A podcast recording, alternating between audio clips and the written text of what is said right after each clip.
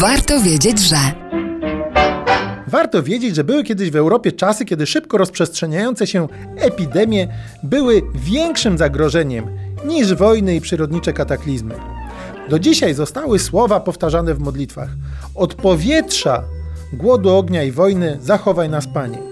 I nie chodzi tutaj o zwykłe powietrze, ale o powietrze morowe, zarazę, epidemię. Owo powietrze stało się szczególnie groźne w XIV wieku, kiedy na skutek epidemii tzw. Tak czarnej śmierci, czyli dżumy, liczba ludności na kontynencie europejskim, szczególnie w Europie Zachodniej, została zredukowana o 1 czwartą.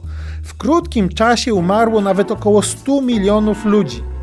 Bakteria dżumy żyje w powietrzu zaledwie dobę, ale w wodzie nawet miesiąc, a w zwłokach zmarłych na tę chorobę więcej niż pół roku.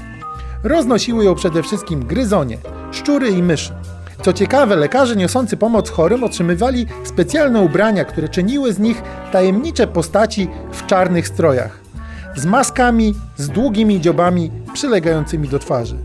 Otóż wlewali do tych dziobów silne i bakteriobójcze olejki eteryczne, które miały chronić przed przyswojeniem bakterii dżumy przez lekarza. Zaraza na tak gigantyczną skalę jak w XIV wieku już się w Europie nie powtórzyła, ale ogniska dżumy występowały dość często, aż do wieku XVIII.